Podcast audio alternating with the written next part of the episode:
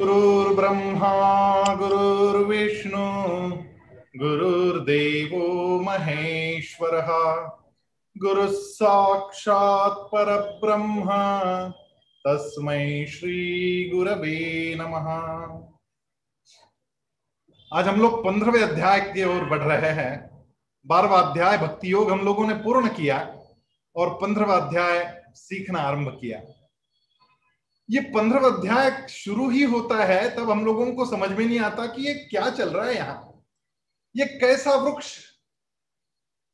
और अंत के श्लोक में भगवान बताते हैं कि इति गुह्यतमं शास्त्रम इदमुक्तम मया नघ, एतद बुद्धवा बुद्धिमान कृतकृत्यश्च भारत।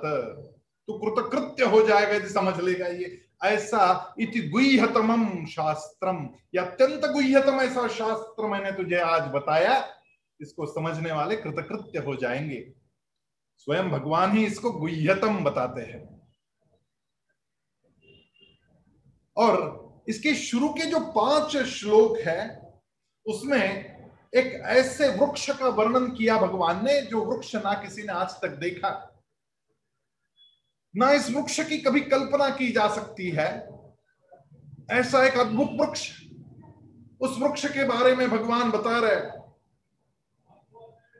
क्योंकि ऐसा काल्पनिक चित्र कभी कभी हम लोगों को खड़ा करना पड़ता है। बच्चों को सिखाना हो, जो अनजान है, जो अज्ञानी है, उसको समझाना हो तो हम लोगों को एक कल्पना का चित्र बनाना पड़ता है। एक बच्चा था जिसके सपने में रोज भूत आया करते थे। रोज भूत आता था सपने में। किसी कहानी में उसने भूत के बारे में सुना किसी उसकी सहाध्यायी ने, उसके क्लासमेट ने उसको बताया कि ऐसे भूत होते हैं और उसके घर के बाहर एक पीपल का वृक्ष था। वहाँ से जो आवाज़ आती थी, इसके मन में डर पैदा करती थी कि वहाँ पे भूत है और बच्चा रात भर सो नहीं पा रहा था। एक साइकेट्रिस्ट के पास इस बच्चे को ले जाया गया। तो साइकेट्रिस्ट ने उस बच्चे के साथ बात करना आरंभ किया और बात करते करते करते करते धीरे धीरे साइकेट्रिस्ट ने एक चित्र बनाया भूत का, जो उसके मन का चित्र था। और उस भूत के चित्र का पूरा स्वरूप उसका बनाने के पश्चात एक बच्चा भी बनाया और उस बच्चे को उस भूत के साथ में लड़ाई करने को कहा गया। और बच्चे ने बड़े जोश में आके उस भूत के साथ लड़ाई भी की। सारा कल्पना का चित्र था। इसमें कुछ सत्यता नहीं थी, लेकिन कभी कभी भ्रांत मन से बाहर निकालने के लिए कल्पना के चित्र खड़े करने पड़ते हैं। किसी गहन विषय को समझाने के लिए भी कल्पना के चित्र खड़े करने पड़ते हैं।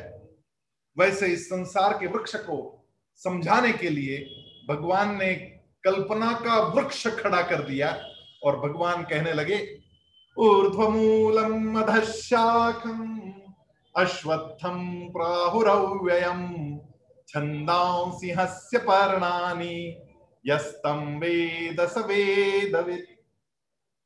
इस वृक्ष की मूलिया ऊपर है, अधश्चोर्ध्वम, ऊर्ध्वमूलम। मूलिया ऊपर है ऊर्ध्व मूलम ऊर्ध्व यानी ऊपर की तरफ़, और मूल यानी मूलिया। इस वृक्ष की मूलिया ऊपर की तरफ़ है। अधशाखम अध यानी नीचे, शाखा यानी वृक्ष की डालिया। ये वृक्ष की डालिया नीचे की तरफ़ है। अश्वत्थम, अश्वत्थ यानी पीपल का वृक्ष। अश्वत्थ का मतलब होता है पीपल का वृक्ष। अश्वत्थम प्राहुरव्ययम। छंदाम सिंह परनान इसके पन्ने जो है, वो छंद यानी वेद है। यस्तम वेद स वेदवित। और इस वृक्ष को जो जान लेगा, वो वेदों को जान लेगा। इस वृक्ष को जो जान लेगा, वो वेदों को जान लेगा। तो चलो, हम लोगों ने चार वेद तो देखे नहीं, ना हमने पढ़े कभी। तो आज इस वेद को जानने का, वेदों में क्या लिखा है, वो गहन गृहतम शास्त्र जानने का अवसर भगवान ने स्वयं अपने को दिया है और भगवान स्वयं गुरु बनकर, जगत गुरु बनकर कृष्णम बंदे जगत गुरु कहते हैं हम लोग, क्योंकि उन्होंने सारे जगत के लिए ये ज्ञान दिया। ये केवल भारत के वासियों के लिए नहीं दिया। केवल हिंदुओं के लिए तो बिल्कुल भी नहीं दिया, क्योंकि हिंदू शब्द कहीं नहीं आता पूरे भगवत गीता में। और ये शब्द बहुत बाद में आया। ये तो मानव मात्र के लिए ऐसा गुह्यतम शास्त्र दे दिया, जिसको जानने से हम वेदों का ज्ञान भी समझ पाएँगे। भगवान कह रहे अधश्चोर्ध्वम प्रसृतास्त शाखा गुण प्रवृद्धा विषय प्रवाला अधश्च मूलान्यनुसंततानि कर्मानुबंधी मनुष्य लोके गुण तीन है। इन गुणों की बहुत बड़ी चर्चा गुणत्र विभाग योग में बाद में हम करेंगे। लेकिन आज भगवान ने उसकी तरफ़ एक निर्देश कर दिया कि गुण तीन है। कौन से तीन?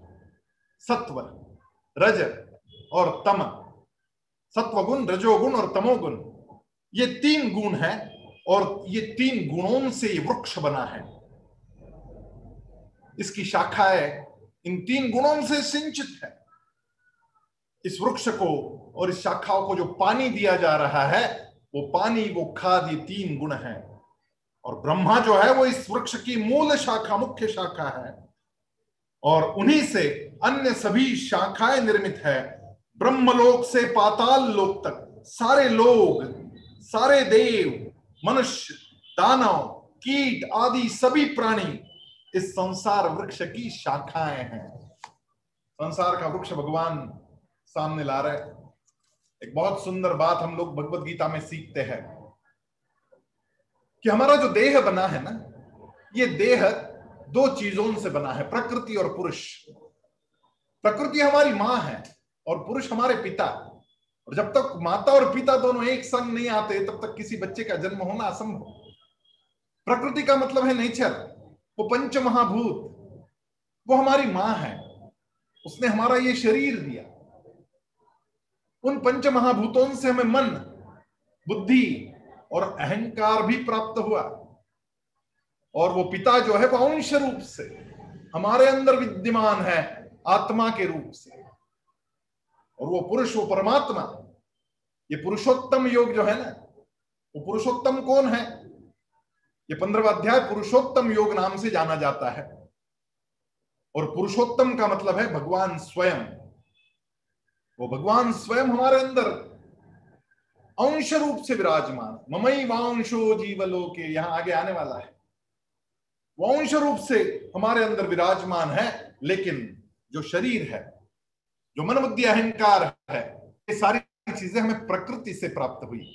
और जिन शाखाओं ने सत्वगुण को प्राप्त किया, जहाँ पे ज़्यादा सत्वगुण का सिंचन हुआ, वो शाखाएँ ऊपर की तरफ़ जाती है।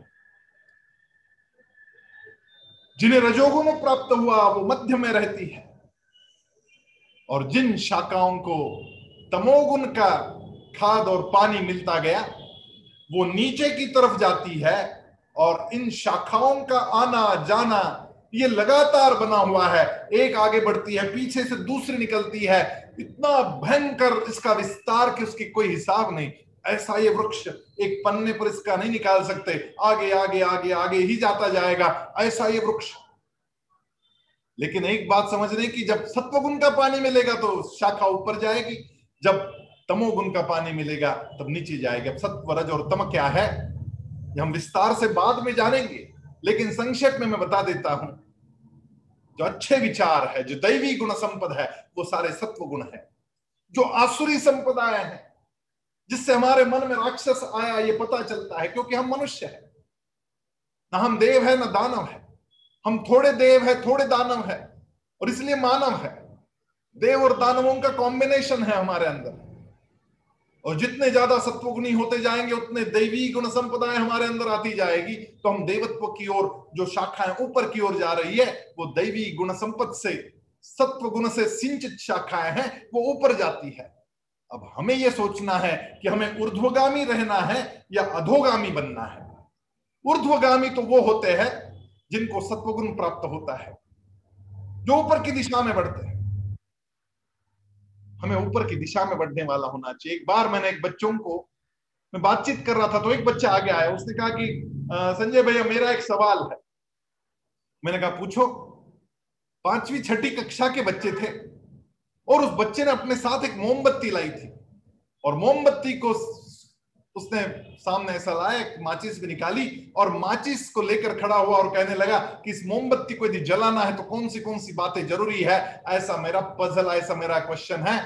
आप इसका जवाब दीजिए। हम कहने लगे कि भाई, मोम चाहिए, बाती चाहिए, माचिस चाहिए, ये सारी चीज़ें चाहिए। जब बच्चे को ये कहते रहे हम लोग कि ये चाहिए, वो चाहिए, तब बच्चा मान नहीं रहा था। बच्चा कह रहा था कि नहीं, इससे भी ज़्यादा महत्वपूर्ण कुछ है। फिर किसी ने बताया कि घर्षण होना चाहिए, माचिस के अंदर तिली होनी चाहिए, उसके ऊपर वो फॉस्फोरस लगा हुआ होना चाहिए, वो माचिस को साइड की पट्टी होनी चाहिए, मन में इच्छा होनी चाहिए, हाथ होने चाहिए, आँखें होनी चाहिए, सब बताकर हो गया, हवा नहीं होनी चाहिए। लेकिन बच्चा कहता था कि ना, इससे भी बड़ा कुछ है। और आखिर में जब हम सब हार गए, तब उस बच्चे ने कहा कि मोमबत्ती को यदि प्रकाशित रखना है तो मोमबत्ती सीधी होनी चाहिए ऊर्ध्व गति में होनी चाहिए, ऊपर जाती हुई होनी चाहिए। जिस क्षण मोमबत्ती को हम उल्टा कर देंगे, उसके ही मोम से वो मोमबत्ती बूझ जाती है। उसी के मोम से बुझ जाती है। दूसरे किसी की आवश्यकता नहीं होती। वहाँ ऑक्सीजन है। हवा भी नहीं है ज़्यादा तेज। लेकिन फिर भी वो मोमबत्ती अपने ही मोम से बुझ जाएगी। जीवन में ऊर्ध्वगामी होना बड़ा आवश्यक है। उस बच्चे ने कहा कि हमारी खोपड़ी भी बिल्कुल ऐसी है, जब तक ऊपर की दिशा में पॉजिटिव थिंकिंग कर रही है, तब तक हम प्रकाशित रहेंगे। जिस क्षण हम निगेटिविटी में जाते, हम बूझ जाते। और हमारे साथ ये कई बार होता है। भगवान यहाँ कह रहे कि जो शाखाएँ सत्वगुण से सिंचित होगी, वो ऊपर की ओर जाएगी। नाउ इट्स अवर चॉइस ये ज़िंदगी का जो एबीसीडी है ना उस एबीसीडी में B stand for birth and D stand for death और हमारा बर्थ और डेथ हमारा जन्म और मृत्यु, इसके बीच एक, बीच में क्या है? सी है। बी और डी के बीच में सी आता है। दैट सी इज़ चॉइस हम क्या चॉइस लेकर चल रहे हैं? दैट सी चॉइस मैं सत्वगुनी बनूं या मैं रजोगुनी या तमोगुनी बनूं? ये चॉइस हमारा अपना अपना है। और भगवान कह रहे कि जो सत्व गुण में पले, उनकी शाखाएँ ऊपर की ओर जाएगी। और भगवान आगे कह रहा है न रूपमस्ये हततोपलभ्यते, नान्तो न चादीर्न च संप्रतिष्ठा अश्वत्थमेनम सुविरूढ़ मूल मसंग शस्त्रेण दृढ़ेन चित्वा। आप लोग इसको म पहले कहते हो तो म पहले कहिए, कोई कुछ नहीं बिगड़ता। सुविरूढ़ मूलम असंग शस्त्र दृढ़ ऐसा भी सही है। और सुविरूढ़ मूल मूलम, ऐसा कहेंगे तो मसंग शस्त्र कहना भी चलता है। भगवान यहाँ कह रहे कि अब ये जो मैंने बताया, वैसा भी ये वृक्ष नहीं है। इसका अंत और आरंभ कहा है, ये बताना बड़ा कठिन है। ऐसा ही अद्भुत अश्वत्थ वृक्ष, बड़े शक्तिशाली मूल वाला है। ये मूल, वासना, अहंकार, ममता आदि गुणों से पुष्ट है। अतः इन्हें कैसे काटेगा? इसको काटना भी असंभव। इसको काट नहीं सकते। लेकिन असंग शस्त्रेण दृढ़ छित्वा इसको यदि छिन्न भिन्न करना है तो एक ही शस्त्र है। असंग का असंग का मतलब होता है वैराग्य का। वैराग्य का क्या मतलब है? साधु बन के भगवे कपड़े पहनकर, जंगल में जाकर तपस्या करना घर बार छोड़कर चले जाना, ये वैराग्य नहीं। ये तो बाहरी चीज़ है, बाहर का वैराग्य। ये कपड़े बदले बाहर के है, जंगल में गए बाहर की जगह है। मैं अपने बेडरूम में रहकर भी और बिना भगवे कपड़े पहना हुआ भी अपने अंतरंग से बैरागी बन सकता हो। बैरागी शब्द ही बड़ा सुंदर है। वैराग्य जिसका राग चला गया। राग यानी आसक्ति। जिसकी आसक्ति चली गई, वो बैरागी बन जाता है।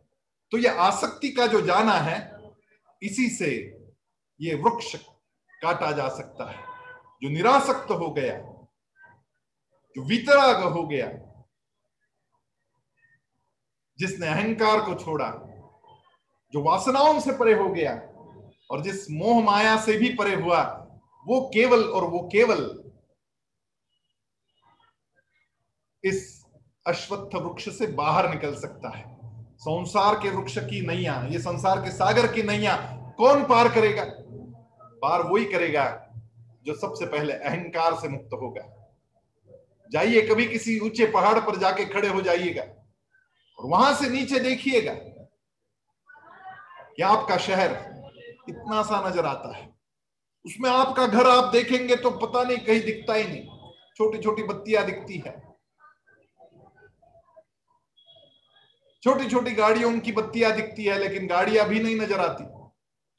लेकिन वो गाड़ी आने का इतना बड़ा अहंकार मेरे मन में आ जाता है कि मेरे पास ये गाड़ी, मेरे पास ऐसा बंगला, मेरे पास ये, मेरे पास वो। वो अहंकार जो मन में चढ़ता है कि मेरे पास ये सब कुछ है, मेरे पास पावर है।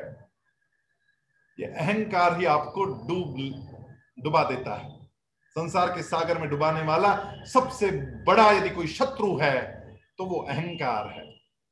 भगवान स्वयं आगे भगवत गीता में अनेक जगह पर ये बात कहते हैं। कि आपके सबसे बड़े दुश्मन कौन है? काम एश क्रोध एश रजो गुण समुद्भव। महाशनो, महापापमा, विद्येना मिह वैरिणम मेरे वैरी कौन है? नरक के दरवाजे क्या है? भगवान स्वयं आगे भगवत गीता में कहने वाले हैं। त्रिविधं नरकस्येदं द्वारं नाशनमात्मनः काम क्रोध तथा लोभ तस्मादे तत्रयं त्यजेत। ये काम, क्रोध, लोभ, ये वासना, ये अहंकार, ये हमारे शत्रु है। और यही नरक का दरवाज़ा खोलेंगे। हमारे वृक्ष की ये जो फांटिया है, वो नीचे की तरफ़ ले जाने वाली ये चीज़ है। यदि मुझे अपने आप को ऊपर उठाना है तो मुझे सत्वगुणी बनना पड़ेगा। और सत्वगुण के लिए थोड़ा अभ्यास करना पड़ेगा। अन्यथा मृगजल के पानी से मैं अपने वृक्ष को सिंचन करूँगा, ऐसा जो सोचता है, उसका पेड़ तो सूख जाएगा। क्योंकि तो मृगजल पकड़ा नहीं जा सकता। क्या गंधर्व नगरी को गिराया जा सकता है? गंधर्व की नगरी मन के अंदर खड़ी हो गई, बहुत सुंदर नगरी खड़ी हुई। क्या उसको गिराया जा सकता है? जो मन के अंदर है, जो वास्तव में है नहीं, वो गिराया जाना भी असंभव ही है। जो वास्तव में नहीं, वो गिराया नहीं जा सकता। क्या कल्पना की कहानी में बताए गए खरगोश के जो सिंह होते हैं, क्या वो काटे जा सकते हैं? कि कल्पना का खरगोश था, कैसे काटे जाएँगे? क्या कल्पना के आकाश पुष्प तोड़कर लाए जा सकते हैं? कि कहानी में मैंने बताया कि आसमान में एक बहुत सुंदर बेली है और उस बेला के ऊपर बहुत सुंदर सुंदर पुष्प आए हैं। जाओ जाओ, पकड़ के ले आओ। कल्पना की ये वेली इसके ऊपर ये लता, इसके ऊपर आया हुआ पुष्प भी कल्पना का है। उसको तोड़ के लाना वास्तव में संभव नहीं, कल्पना में तोड़ा जा सकता है, लेकिन वास्तव में उस पुष्प को तोड़ा नहीं जा सकता। या तो मेरे सपने में कोई सिंह आ गया और उस सिंह को मुझे मारना है। क्या सपने का सिंह कभी मर सकता है? वैसा ही एक कल्पना का वृक्ष या अश्वत्थ वृक्ष। ये हमारा संसार ये बिल्कुल कल्पना में ही है, एक कल्पना का चित्र। ये संसार वास्तव में जो बाहर दिखता है ये बहुत क्षण भंगुर है। बहुत कम समय के लिए है। अपने आप को उठाने के लिए ये जो सत्तर, अस्सी साल का जीवन मुझे मिल गया, उसमें अपने ही बुने सपनों में हम खो जाए, ये तो गड़बड़ हो जाएगी। ये मिथ्या संसार का वृक्ष उसे हथियार से नहीं तोड़ा जा सकता। उसे जानना, समझना, उसका ज्ञान होना ज़रूरी है। जिस क्षण में समझ लूँगा कि ये जो सिंह आया मेरे ऊपर आक्रमण करने वाला, वो मेरे सपना था, उस क्षण मैं उसको वही मार सकता हूँ अंदर से, ना कि बाहर के किसी शस्त्र से। मेरे मन से ही मारना पड़ेगा उसको। मेरे मन से मारना पड़ेगा। उसी प्रकार इस संसार के वृक्ष को काटना है और इससे बाहर निकलना है। तो सबसे पहले उसको जानना होगा कि अरे ये तो कल्पना का चित्र है। और इसलिए भगवान बड़ा सुंदर रूपक देकर के उस वृक्ष की बात बता रहे और जब ज्ञान आ जाएगा कि वास्तव क्या है और मिथ्या क्या है, सत्य क्या है और असत्य क्या है, ज्ञान क्या है और अज्ञान क्या है, इसका वास्तव में चित्र जब मेरे मन में स्पष्ट हो जाएगा, उसी क्षण ये वृक्ष भी टूट जाएगा। क्योंकि इस वृक्ष को तोड़ना केवल मन से ही संभव है, मन के ज्ञान से ही संभव है, मुझे इसको समझना आवश्यक है। इस आत्म तत्व का दर्शन करने हेतु क्या करना पड़ेगा? अहंकार को त्यागना पड़ेगा, ये पहली बात बताए क्योंकि जब तक अहंकार का त्याग हम करते नहीं, तब तक हम विनम्र हो ही नहीं सकते। और विनम्रता, शरणागति, ये इसका बाय डिफ़ॉल्ट रूल है। इसको जानना है तो आपको पहले शरणागति करनी पड़ेगी। भक्ति योग में जो शरणागति हमें सिखाई गई, भक्त लक्षण सिखाए गए, उसका प्रैक्टिकल अप करने की बारी आ गई। भगवान कह रहे, ततः पदंत परिमार्गितव्यम यस्मिन् निवर्तन्ति भूयः, तमेव चाद्यम पुरुषम प्रपद्ये। यतः प्रवृत्ति प्रसृता पुराणी। जैसे ही ज्ञान की जागृति से संसार रूपी अश्वत्थ वृक्ष को समाप्त करेगा, वैसे ही तेरी खोज आरंभ होगी इस परम पुरुष को जानने की। उस परम पद रूप परमेश्वर को जानना हो तो बाहर कहीं ढूँढने का कोई मतलब नहीं। अंदर झांकना पड़ेगा, जब तक आँख बंद नहीं करेगा और अंदर नहीं जाएगा, तब तक ये असंभव ही है। अंदर से जगना होगा। अंदर खोजना होगा कि कहा है, क्योंकि वो पुरुष, वो मेरा परम पिता वंश रूप से अंदर विराजमान है, वो आत्म रूप से विराजमान है, उस आत्मा को समझना होगा। लेकिन जब तक पूर्ण शरणागत भाव मन में जागृत नहीं होता, तब तक परम पद तक जाना असंभव है। अरे, माँ के आशीर्वाद चाहिए, तब भी उसके पैर छूने के लिए झुकना पड़ता है। झुकेंगे तभी आशीर्वाद मिलता है। उसके पैर पकड़ने पड़ते हैं और भगवान तो परम पद पर बैठे हैं। उस पद को पाना हो तो उसके पद में लीन होना पड़ेगा। लेकिन हम चाहते हैं कि मैं किसी बैंक का चेयरमैन बन जाऊँ, मैं किसी बैंक का डायरेक्टर बन जाऊँ, ना कोई बैंक तो कम से कम किसी सोसाइटी का डायरेक्टर बन जाऊँ। कहीं ना कहीं मुझे ना कोई तो गणपति मंडल का मुझे अध्यक्ष बना दो। अच्छा अध्यक्ष नहीं बना सकते, कम से कम उपाध्यक्ष तो बना दो। समाज का अध्यक्ष बना दो, मुझे कार्यकारी समिति में ले लो। हम एक एक पद के लिए इतना झगड़ा करते। लेकिन हम ये भूल जाते कि मेरा अंतिम गंतव्य क्या है? उस परम पद को पाना है। ये छोटे मोटे पद मन में अहंकार निर्माण करते रहेंगे। लेकिन जिस परम पद को मुझे अंत तो गत्वा पाना है, अंतिम मेरा जो लक्ष्य है, वो उस परम पद को पाना है। ये छोटे मोटे पद कुछ काम नहीं आएँगे। मैं परम पद को पालू तो मैं सर्वोच्च स्थान पर जाकर बैठूँगा, जैसे ध्रुव ने पाया, जैसे प्रहलाद ने पाया। ध्रुव को गोदी से खींच लिया था, उसकी सोतेली माँ ने। जब वहाँ से खींच लिया, तब जाकर वो तप करने लगा, एक वैराग्य उसके मन में जगा। नारद मुनि ने उसको बड़ा सुंदर उपदेश दिया। अपने तप को वो बढ़ाता गया बढ़ाता गया भगवान को आना पड़ा उसको पूछना पड़ा कि बेटा बोलो तुम्हें क्या चाहिए? उसने कहा मुझे ऐसा स्थान दो ऐसा पद दो कि उस पद से मुझे कोई खींच ना सके नीचे। ये छोटे मोटे पद हर तीन साल पाँच साल के बाद कोई न कोई खींचने आ, आ जाता है। हम समय पे नहीं छोड़ेंगे उस पद को तो लोग उतार कर हमको खींच कर वहाँ से ले जाएँगे बिल्कुल ध्रुव के जैसे जैसे उसके सोतेली माँ ने उसको खींच लिया था। लेकिन वो जागा। उसने अंदर झाका और अंदर जैसे ही झाका, उसने पाया कि बिल्कुल सही है। और उसने वो परम पद पाया और भगवान ने उसको ऐसा स्थान दे दिया जहाँ से अब कोई नहीं हटा सकता। ब्रह्म पद का अधिकारी बन गया। यदि ब्रह्म पद का अधिकारी बनना है तो क्या करना होगा? भगवान आगे कह रहा निर्माण मोहा, जित संग दोष, अध्यात्म नित्या विनिवृत्त कामा द्वंद्वैर्विमुक्ता सुख दुख संज्ञैर गच्छन्त्यमूढ़ा पदमौययंत निर्माण। ये निर्माण जो है ना, हम इतना सिखाते हैं हमारे सारे शिक्षक गीता परिवार के, वो कहते कि न मत बोलना, बाण का न नहीं, न का न, नल का बोलना है। नल बोलते समय हमारे जीवा दांत के पीछे दंत उच्चार है। न नल का, दांत के नीचे जीप चिपकती है। और बाण का अण बोलना हो तो जीप को पीछे तालु की तरफ़ ले जाना पड़ता है। अण, ये नाक से आता, अनुनासिक दोनों ही अनुनासिक है, लेकिन न जो है, नल का, ये दंत उच्चार है, और बाण का अण, ये तालव्य उच्चार अब ये करते समय इतना क्यों इंफेसिस देते हैं कि स्पष्ट बोलिए, शुद्ध बोलिए? इसका यहाँ पर आपको पर उत्तर मिल जाएगा।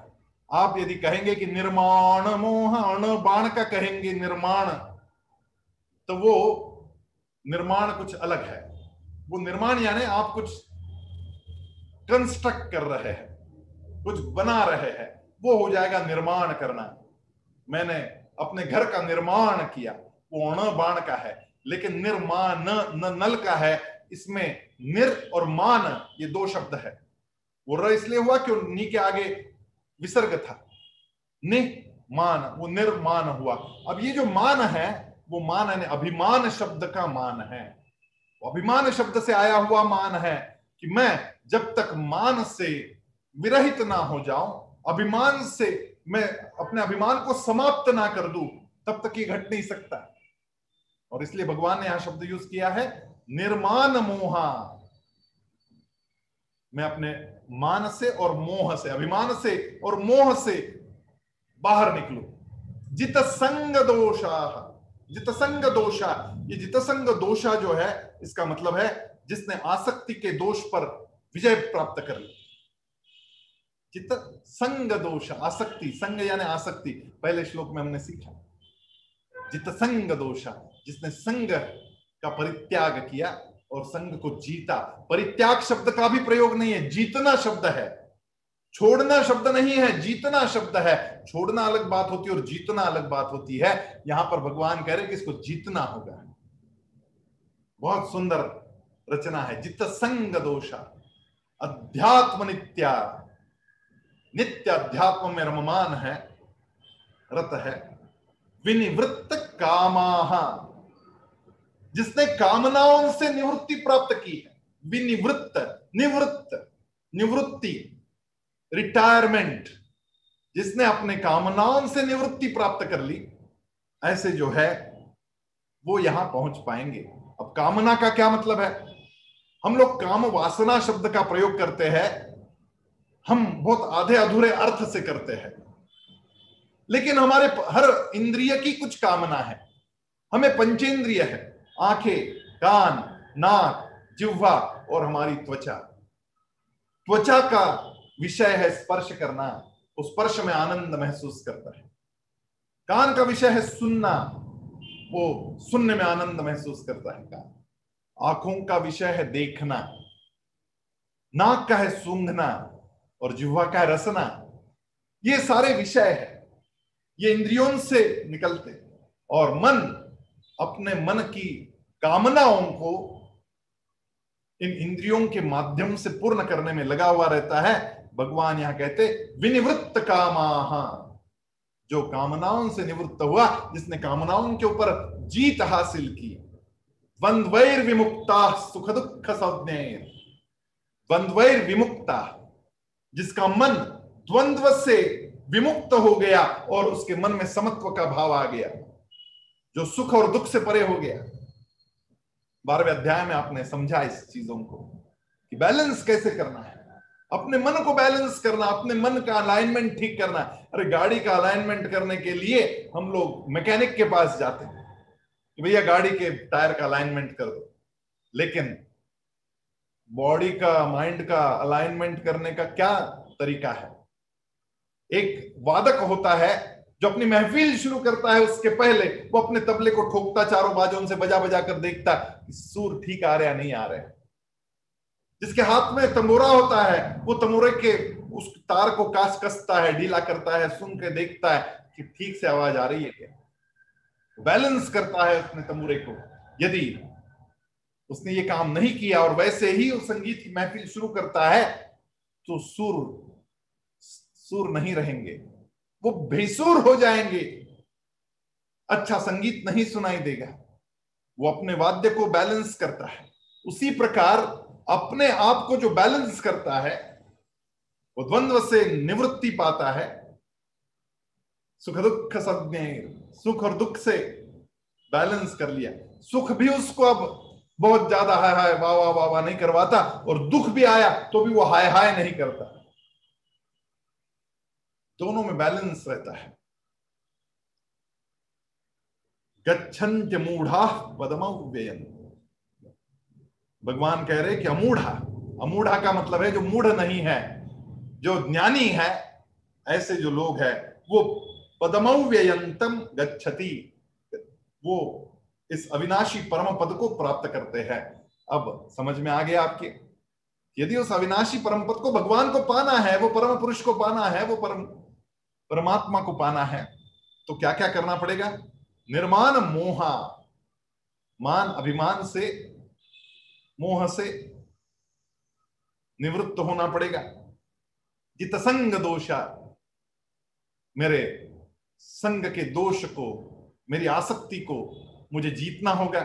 अध्यात्म नित्या, मुझे नित्य अध्यात्म में रत रहना होगा।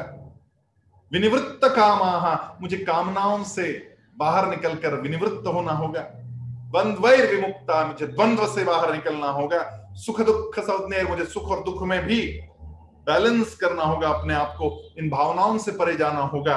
अमूढ़ा, ऐसे ज्ञानी जन, पदम अव्ययम गच्छन्ति। अविनाशी परम पद को प्राप्त कर लेते हैं। बहुत सुंदर उदाहरण में देना चाहूँगा। जो बल्ब आपके घर में लगता है और जो प्रकाश देता है आपको, उस बल्ब को बनाने की प्रक्रिया आपने कभी जानी? उस बल्ब में यदि कुछ रह जाए तो वो प्रकाशित नहीं हो सकता। तो उसकी हवा को निकालना पड़ता है। उसको पूरी तरीके से, उसका वायु पूरा अंदर से निकाल देना पड़ता है, उसको निर्वात करना पड़ता है। अंदर कुछ नहीं हो, ऐसी पहले स्थिति बनानी पड़ती है। और फिर उसके अंदर ये जो है ना अंदर कुछ नहीं हो, वो है निर्माण मोहा, जितसंग दोषा, विनिवृत्त कामा ये सब बाहर निकालना होगा पहले। वो जो बल्ब है ना आपके जीवन का, उसका, उसको बनाना है अच्छा प्रकाशित करना है तो उस बल्ब के अंदर से ये सारी चीज़ें बाहर निकालनी पड़ेगी और फिर अध्यात्म नित्या नित्य अध्यात्म में रन, रत रहना होगा। उसमें एरगॉन या हेलियम या नियोन जैसे गैस को भरना पड़ता है। ये भरने पर ही वो प्रकाशवान हो सकता है। उसी प्रकार से हमारे अंदर उसको, हमको भरना पड़ेगा अध्यात्म से। इस जीवन के बल को अध्यात्म ही प्रकाशमान कर सकता है। और फिर उसके बाद उसके अंदर वो तार लगाई जाती है जो टंगस्टन की तार होती है। वो टंगस्टन के तार की एक बड़ी विशेषता है कि वो तपने पर भी टूटती नहीं है जल्दी। बाकी सारी तारे तपने पर टूट जाती। लेकिन वो जो टंगस्टन धातु होता है, वो बड़ा तपाया जाने पर भी टूटता नहीं है। उसी प्रकार हम लोगों को थोड़ा सा तप आचरण करना पड़ेगा। अपने आप को तपाना होगा और तपाने की आदत डालनी होगी। अब ये तपाना यानी क्या होता है? अपने मन के विरुद्ध थोड़ा सा, क्योंकि तो मन कामनाओं के पीछे दौड़ रहा है। उन कामनाओं के ऊपर विजय प्राप्त करने के लिए मन के थोड़ा सा विरुद्ध अपने आप को सहना होगा, तपाना होगा। ये तपाने के लिए हम लोगों को नित्य साधना करनी पड़ती है। नित्य साधन, ये उसका महत्व का भाव होता है। और फिर उसमें इलेक्ट्रिसिटी देनी पड़ती है, लेकिन ऐसी नहीं दी जा सकती। वो पॉजिटिव और नेगेटिव दोनों एक साथ अंदर छोड़ी जाती है। पॉजिटिव और नेगेटिव करंट जब अंदर जाते हैं, तब वो बैलेंस होता है। द्वंद्वैर विमुक्ता सुख दुख सज्ञर ये बैलेंस करने का जो मामला है पॉजिटिव निगेटिव को बैलेंस करके, सुख में और दुख में दोनों तरफ़ मैं बैलेंस रहूँ, इतना अंदर से अपने आप को शक्तिशाली बनाना पड़ता है। और फिर स्विच ऑन करना पड़ता है, तब जाकर के वो विद्युत प्रवाह प्रवाहित होता है, प्रकाशित होता है। लेकिन क्या वो विद्युत आपको दिखती है? यदि आपने पूछा, मुझे तो नहीं दिखती, इसका मतलब है नहीं। जाओ, कह के देखो एक बार। मुझे दिखती नहीं है। इसका मतलब वो है नहीं। कई अभिमानी लोग, अहंकारी लोग ये बात कहते हैं कि मुझे नहीं दिखते ना भगवान, इसका मतलब वो है नहीं। अरे तेरी हैसियत क्या है और तूने क्या प्रयास किया देखने का? वो अज्ञानी है। लेकिन जो अमूढ़ है, जो मूर्ख नहीं है, ऐसे लोग वो जान लेते हैं कि वहाँ है। किसी आ, कोई आके आपको पूछे ना कि भगवान दिखते तो है नहीं इसलिए वो नहीं है। उसको ये कह देना आपकी देखो जो बल्ब लग रहा है उसमें विद्युत है लेकिन दिखती है क्या विद्युत? नहीं दिखती है तो जाके जरा टच करके देख लो पता चल जाएगा। हाथ लगा के देख लो पता चल जाएगा है कि नहीं है। वो हाथ लगाएगा और जब झटका बैठेगा और जब चिपकेगा वहाँ और तड़फड़ाएगा तब पता चलेगा है वहाँ है। जो मूड ऐसा कहते हैं कि वो नहीं है वहाँ पर उनको तो समझाना ये होगा कि भैया वाईफाई बैठा है ना तेरे आजू बाजू में। ये वाईफाई आपको निरंतर देख रहा है। अरे आपका ये मोबाइल है ना, ये आपको निरंतर देख रहा है। मैं आपको कह देता हूँ, आज ही। निरंतर देख रहा है आप। आप क्या बोलते हैं? सुन रहा है। वो सेरी सुन रही है आपकी बात, हर बार देखो आप करके, आपके पास एंड्रॉइड फ़ोन हो, बोल के देखो, आपको थोड़ी देर बाद उसी की एडवर्टाइजमेंट चालू हो जाती है। आपका फ़ोन बंद है और आपने किसी से बातचीत की, उस प्रोडक्ट की एडवर्टाइजमेंट थोड़ी देर बाद आपको दिख जाती। कैसे दिख जाती? ये आप देख रहा है। वाईफाई दिखता नहीं, फिर भी देख रहा है। वो आपको देख रहा है, लेकिन आप उसको नहीं देख पा रहे। भगवान का अस्तित्व बिल्कुल उसी प्रकार भगवान देख रहा है आपकी तरफ़ ये एक जमाने में बोल, भगवान देख रहा है। आज भी कोई ना कोई आपके पास देख रहा है, निरंतर देख रहा है। आप जो बोलते सुन रहा है। आप जो भी कुछ कर रहे हैं, देख रहा है।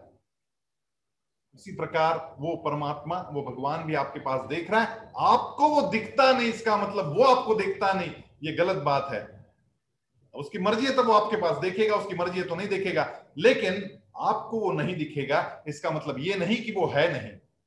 वो है और वो कहाँ रहता है, उसका बिल्कुल पता बता दिया इस छठे श्लोक में। भगवान कह रहे कहाँ रहते भगवान? न तद्भासयते सूर्यो, न शांको न पावक, यद्गत्वा न निवर्तन्ते, तद्धाम परमम मम। जैसे बल्ब जलता हुआ दिखता है, परंतु उसे प्रकाशित करने वाली वो जो विद्युत ऊर्जा है, वो हमें दिखती नहीं। वो पीछे है। घर प्रकाशित दिखता है, परंतु वास्तव तो यह है कि विद्युत ही है जो घर को प्रकाशित कर रही है। वैसे ही चंद्र और सूर्य हमें दिख रहा है, लेकिन उन चंद्र सूर्य को प्रकाशित करने वाला वो जो स्वयं प्रकाशित स्थान है, न तद्भासयते सूर्यो, न शशांको। शशांक यानी चंद्रमा। वो चंद्रमा के ऊपर खरगोश दिखता है ना, इसी से उसका नाम पड़ गया शशांक। उस पर वो अंकित है। तो चंद्र को नाम दिया शशांक, न पावक। चंद्र सूर्य अग्नि को प्रकाशित करने वाला, स्वयं प्रकाशित स्थान जो है, वो मेरा परम धाम है, जहाँ पहुंचकर यद गत्वा न निवर्तनते। वहाँ पहुँचने के पश्चात न निवर्तनते, वो कभी वापिस आने का कोई संभावना नहीं। जन्म मरण के चक्र से वो बिल्कुल बच जाता है, वो लौट कर नहीं आता। वो मेरा परमधाम है। जिस परम पद पर पहुंचकर लोग दोबारा संसार चक्र में नहीं आते, जिस स्वयं प्रकाशी परम पद को ना सूर्य प्रकाशित कर सकता है, ना चंद्र, ना ही अग्नि, वो मेरा परम धाम है। भगवान ने ये जो बात कही, वो अद्भुत बात है। तो हम लोगों को समझना चाहिए कि एड्रेस क्या है भगवान का।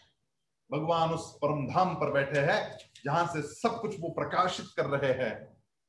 और फिर आगे भगवान जीव और परमात्मा का रिलेशनशिप बता रहे कि who is he for us भगवान कह रहे ममई वांशो जीवलोके, जीवभूत सनातन मन मनष्ठानिंद्रियाणी प्रकृति स्थानी कर्षति मैं अंश रूप में हर जीव प्राणी में स्थित हूँ। जैसे कोई घट है, कोई मटका है तो उसके बाहर भी आकाश है और अंदर भी आकाश है, निर्वात है। बाहर भी आकाश, अंदर भी आकाश। बस बीच में एक घट है, लेकिन अंदर और बाहर दोनों ही आकाश ही है। और वो घट फूट जाता है तो अंदर वाला आकाश, बाहर वाले आकाश में मिल जाता है, इतना सिंपल वैसे ही मैं भी, बाहर भी मैं ही हूँ, लेकिन अंदर भी मैं ही हूँ। ममई वांशो अंश रूप से। मम एव अंशो जीव भूत सनातन सारे जीवलोक में मैं अंश रूप से सनातन है। मैं अंश रूप से अंदर विद्यमान और जैसे समुद्र में पानी की लहर उठती तो है लेकिन हम उस उठी हुई लहर को लहर कहते हैं। क्या वो वाकई में लहर है या वो भी समंदर ही है?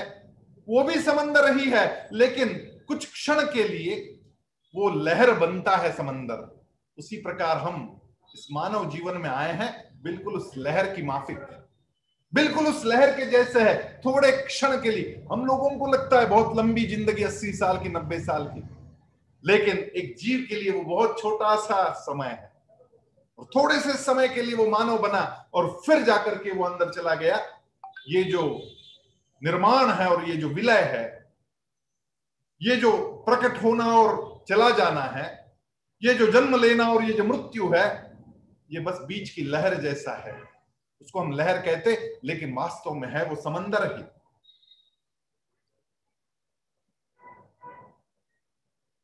नर देह पुरुष और प्रकृति के संयोग से बना आत्मा जो हमें प्राप्त हुआ, पुरुष द्वारा प्राप्त हुआ, वो भगवान से हमें प्राप्त हुआ, वो हमारा आत्मा है। वो परमात्मा का अंश है, इसलिए उसको आत्मा कहते हैं। परम आत्मा से हमें आत्मा प्राप्त हुआ। आप कहेंगे, फिर पूरा परमात्मा क्यों नहीं आया? आत्मा क्यों दिया?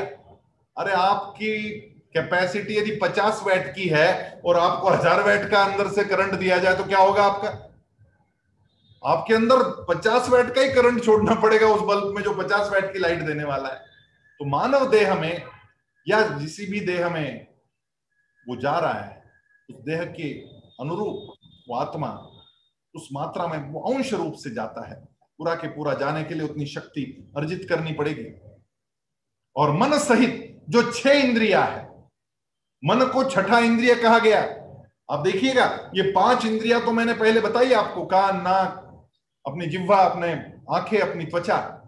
लेकिन मनष्ठान इंद्रियानी ये मन जो है छठा इंद्र, छठे इंद्रिय के सहित, ये सारे छह के छह हमें प्रकृति से प्राप्त हुए हैं। घट में पानी भरा जाता है और उसमें रंग मिला दिया जाए तो वो जो पानी है, वो तो शुद्ध है, लेकिन रंग के मिलने से वो कुछ अलग रंग का प्रतीत हो रहा है।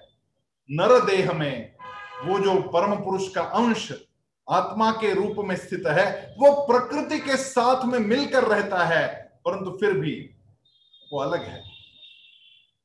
ये समझना बड़ा ज़रूरी है। वो बिल्कुल अलग है। वो रंग में तो घुल गया, लेकिन वो विशुद्ध पानी है। जैसे रंग थोड़ा सा डाला, वो रंग में घुल गया। वैसे ही आत्मा हमारे अंदर आई हमारे शरीर के साथ में घुल मिल गई। जब तक शरीर है, वो आत्मा वहाँ बनी रहेगी। जिस क्षण जिस क्षण शरीर की क्षमता खत्म हो जाए, वो आत्मा छोड़ के चली जाएगी और आप कहेंगे, आदमी गया। ये जो फॉर द टाइम बींग है, जीव और शरीर का संयोग और वियोग होता है, ये जन्म और मृत्यु, ये कैसे होता है, भगवान स्वयं आगे समझा रहे शरीरम यदवापनोति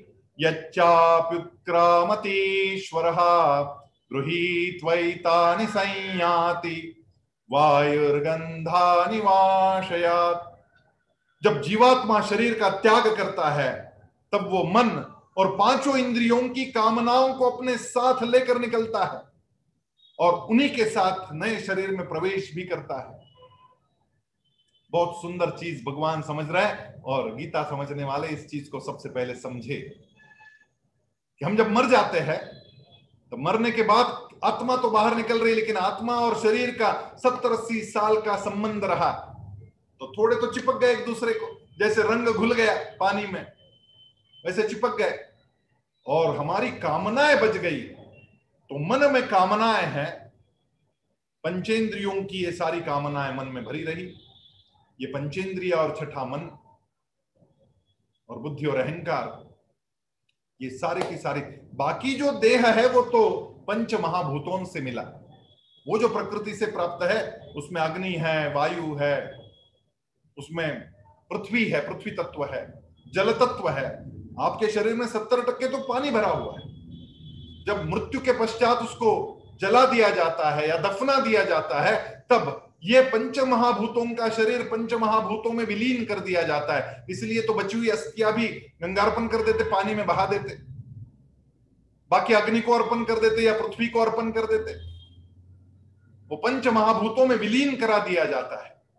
लेकिन जो सूक्ष्म देह है हमारा, वो मन बुद्धि अहंकार, ये इंद्रिया, ये बाहर निकलती है। आत्मा के संग संग बाहर निकलकर आत्मा को आवरण के रूप में चिपक जाती। छोड़ना नहीं चाहती उस आत्मा को। आत्मा को कहती कि मेरी इच्छाएँ अभी भी अतृप्त है, मुझे कहीं ले चलो, मुझे कहीं ले चलो, जहाँ पे मेरी सारी इच्छाएँ पूर्ण हो जाए। और ये कामनाएँ जब चिपकती है उस आत्मा को तो वो ड्राइविंग फोर्स बन जाती। वो ड्राइविंग फोर्स बनती उस आत्मा का, और ऐसे शरीर में प्रवेश करवाती, जहाँ पे उनकी वो कामनाएँ पूरी हो जाए। सोने की शुद्धता कितनी है, उस पर अलंकार की शुद्धता निर्भर करती है। उसी प्रकार हमारे मन की विशुद्धता कैसी है, इस पर यह निर्भर करेगा कि हमारा जीवन हमने कितना मौलिक बनाया और क्या हम परम पद के अधिकारी बने। भगवान आगे कह रहे श्रोत्रम चक्षुस्पर्शन रसनं घ्राणमेव च अधिष्ठाय विषयानुपसेवते। ये जीवात्मा, कान, आंखे, त्वचा, जिह्वा, नासिका, श्रोत्रम। श्रोत्र यानी सुनना। चक्षु यानी देखना, चक्षु। श्रोत्रम, चक्षु स्पर्शन स्पर्श यानी त्वचा का विषय। रसनम, रसना यानी हमारी जिह्वा का विषय। घ्राण यानी सूंघना, हमारी नाक का विषय। अधिष्ठाय मनश्चायम विषयानुपसेवते। छह इंद्रियों के माध्यम से विषय भोग ले रहा ये शरीर। इसका मुख्य कारण है, जीवात्मा प्रकृति के अधीन रहकर चलता है क्योंकि ये उसके शरीर में है। शरीर में उसको बैठना पड़ रहा है, इसलिए उसको भी कंपलसरी है। अब एक बात समझना, थोड़ा सा अलग हटके उदाहरण देना चाहूँगा कि पति और पत्नी दोनों साथ में रहते हैं। और कुछ कुछ काम पति को ऐसे करने पड़ते हैं जिसकी, उसकी खुद की इच्छा नहीं है। लेकिन उसके बाद, बावजूद वो घसीटता है पत्नी के पीछे, आपके साथ हुआ या नहीं हुआ ये देख लेना।